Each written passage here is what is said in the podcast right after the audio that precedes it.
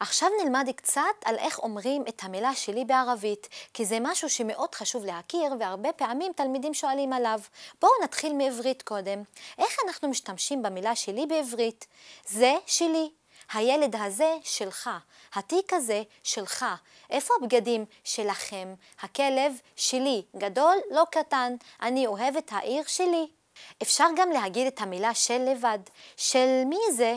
ראית את הסרט של אלמנובר?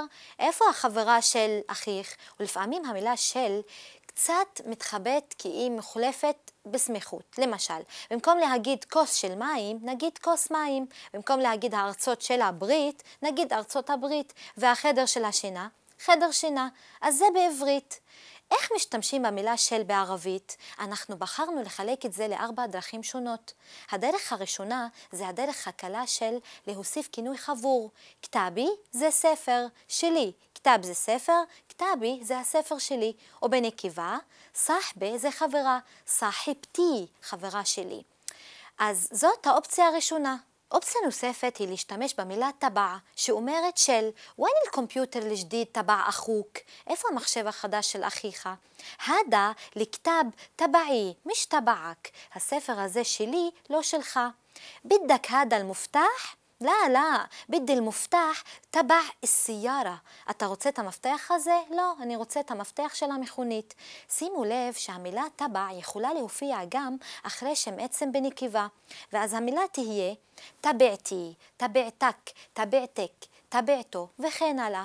כאילו שיש על טבע ה' אותה מרבוטה בסוף. א-סיירה טבעתי חרבנה, המכונית שלי מקולקלת.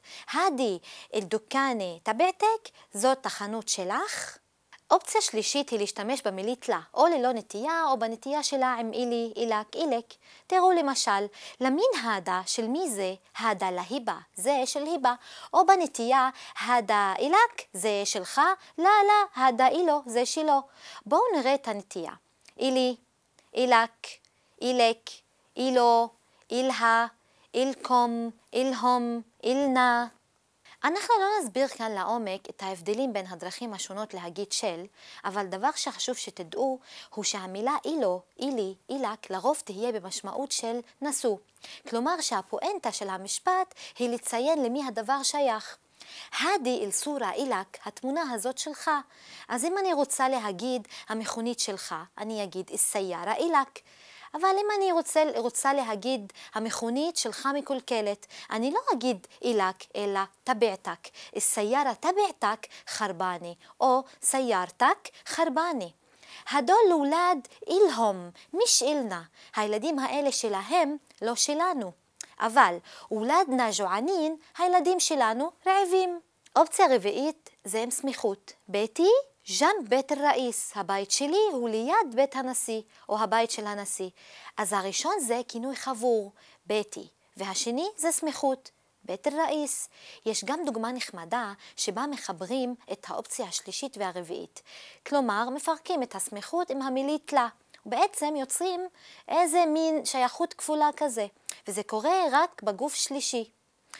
השתרת האדי לבלוזה מן סחיבתו למחמד. קניתי את החולצה הזאת מחברה של מוחמד. הייתי יכולה גם להגיד השתרת האדי לבלוזה מן סחיבתי מוחמד, בסמיכות רגילה. ראינו את זה גם בשיחה שלנו. רוואן סיפרה שבארוחת האפטר ברמדאן, אג'ת כמן סחיבתו לאחוי, באה גם חברה של אחי. אז איך עושים את זה? מוסיפים כינוי חבור למילה הראשונה, ואז מוסיפים את המילית לה.